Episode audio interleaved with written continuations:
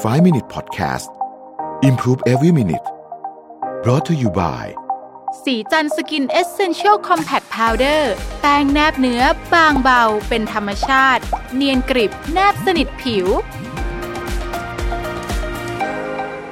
สวัสดีครับ 5 minutes ครับ คุณอยู่กับประวิทยานุสาหะครับ เออมันมีคำพูดหนึ่งนะฮะที่บอกว่าสถานการณ์สร้างวีรบุรุษ แล้วก็ความจำเป็นสร้างนวัตกรรมนะครับในยุคของโรคระบาดนี้ก็เช่นกัน นะฮะอาจารย์วรากรเล่าถึงการสร้างความ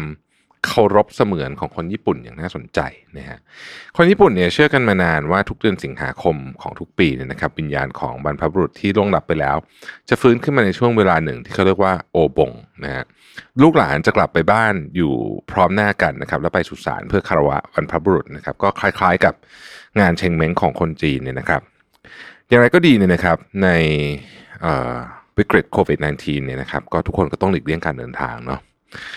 แม้ว่าญี่ปุ่นเองเนี่ยตอนนั้นนะครับ ในเดือนที่มีเทศกาลเนี่ยสิงหาเนี่ยนะคนก็อาจจะยังไม่ได้ติดเยอะมากนะครับ แต่คนก็เริ่มจะกังวลกันพอสมควรแล้วนะฮะโดยเฉพาะคนญี่ปุ่นเนี่ยค่อนข้างที่จะคอนเซิร์นอยู่แล้วในประเด็นนี้นะครับ เด็กญี่ปุ่นนี่จะถูกฝึกเลยว่า อย่างแรกที่กลับถึงบ้านคือล้างมือนะครับ และคนญี่ปุ่นก็ค่อนข้างที่จะระแวดระวังภัยพอสมควรอยู่แล้วนะครับ ในปี 2020 เนี่ยนะฮะเทศกาลโอบงในเมืองต่างๆ ก็เลยถูกยกเลิกนะครับ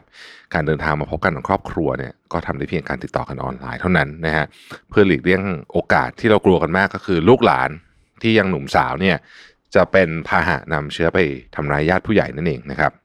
คำถามก็คือว่าแล้วการไปเยี่ยมสุสานบรรพบุรุษ ซึ่งเป็นเรื่องสำคัญที่ทำกันมาทุกปีเนี่ยจะทำยังไงดีนะฮะ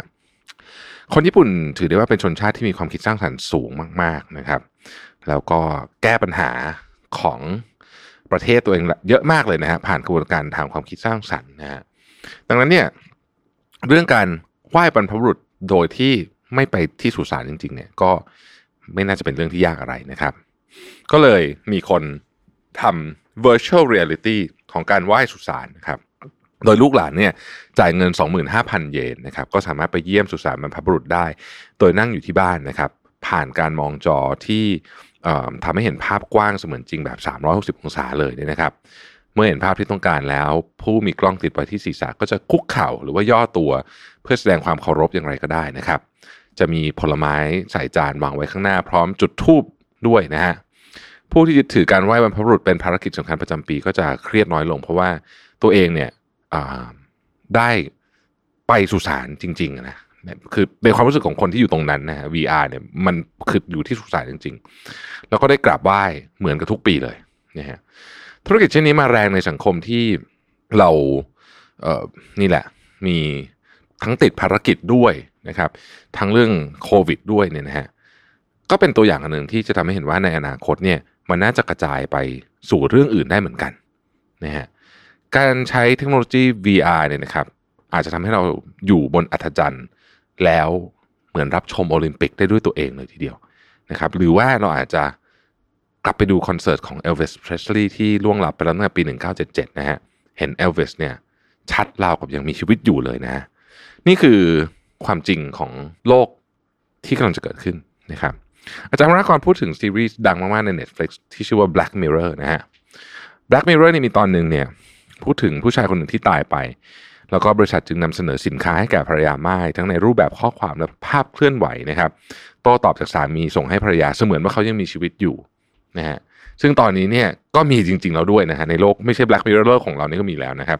บริษัททำได้โดยนำข้อความที่เขาเคยส่งในอดีตทั้งหมดมาตัดต่อเพื่อตอบโต้กับภรรยา ภาพเคลื่อนไหวที่ส่งมาก็ตัดต่อจากวิดีโอที่เคยอัปโหลดไว้ในอดีตนะครับ บริษัทนำเสนอภาพเสมือนจริงตามที่ภรรยาต้องการ ปรากฏว่า บรรดาข้อความวิดีโอที่โต้ตอบที่ส่งมาจากสามีนะครับ จนถึงภาพเสมือนจริงของสามีที่ปรากฏขึ้นตรงหน้าเนี่ยนะครับทำให้ภรรยาเนี่ยหลงเพ้อไปว่าเขายังมีชีวิตอยู่ จนต้องตรอมใจเป็นอย่างมาก เพราะสิ่งเสมือนที่อยู่ตรงหน้าเนี่ยมันขัดแย้งกับความเป็นจริงที่สามีได้เสียชีวิตไปแล้วนะครับ Black Mirror เนี่ยเป็นซีรีส์ที่ถ้ายังไม่ได้ดูนะครับ เป็นซีรีส์ที่ดูแล้วขนลุกเหมือนกันนะฮะเพราะว่ามันเป็นซีรีส์ที่พูดถึงเรื่องของชีวิตประจำวัน แล้วก็ดาร์กไซด์ของเทคโนโลยีนะครับที่ มีความเป็นไปได้ว่ามันจะเกิดขึ้น หรือบางอย่างก็เกิดขึ้นแล้วนะฮะแล้วจะส่งผลต่ออิทธิพลของความคิดของคนในยุคสมัยต่อไปอย่างยิ่งเลยนะฮะอาจารย์รากรบอกว่าจะไม่แปลกใจเลยหากในอนาคต ผู้คนที่ไปร่วมงานสวดอภิธรรมศพเนี่ยนะครับ จะทำแบบเวอร์ชวลนะฮะเพื่อหลีกเลี่ยงปัญหาการจราจรระยะทางอะไรต่างๆนาเหล่านี้นะครับ ก็เหมือนกับกิจกรรมที่เรา work from home นั่นแหละนะครับอาจารย์บอกว่าอย่าคิดว่าเป็นไปไม่ได้นะพย้อนไปในสมัยที่เครื่องแฟกซ์ยังมีราคาแพงเนี่ยอาจารย์เคยพูดในชั้นเรียนไว้ว่า ต่อไปผู้เรียนจะสื่อสารถึงกันและช่วยกันทำกันบ้านผ่านแฟกซ์นะฮะนักเรียนก็หัวเราะกันคลืนเพราะไม่น่าเป็นไปได้ แต่ปัจจุบันมันยิ่งกว่านั้นเยอะนะฮะเพราะว่าเราเห็นหน้าเราโต้ตอบกันทันที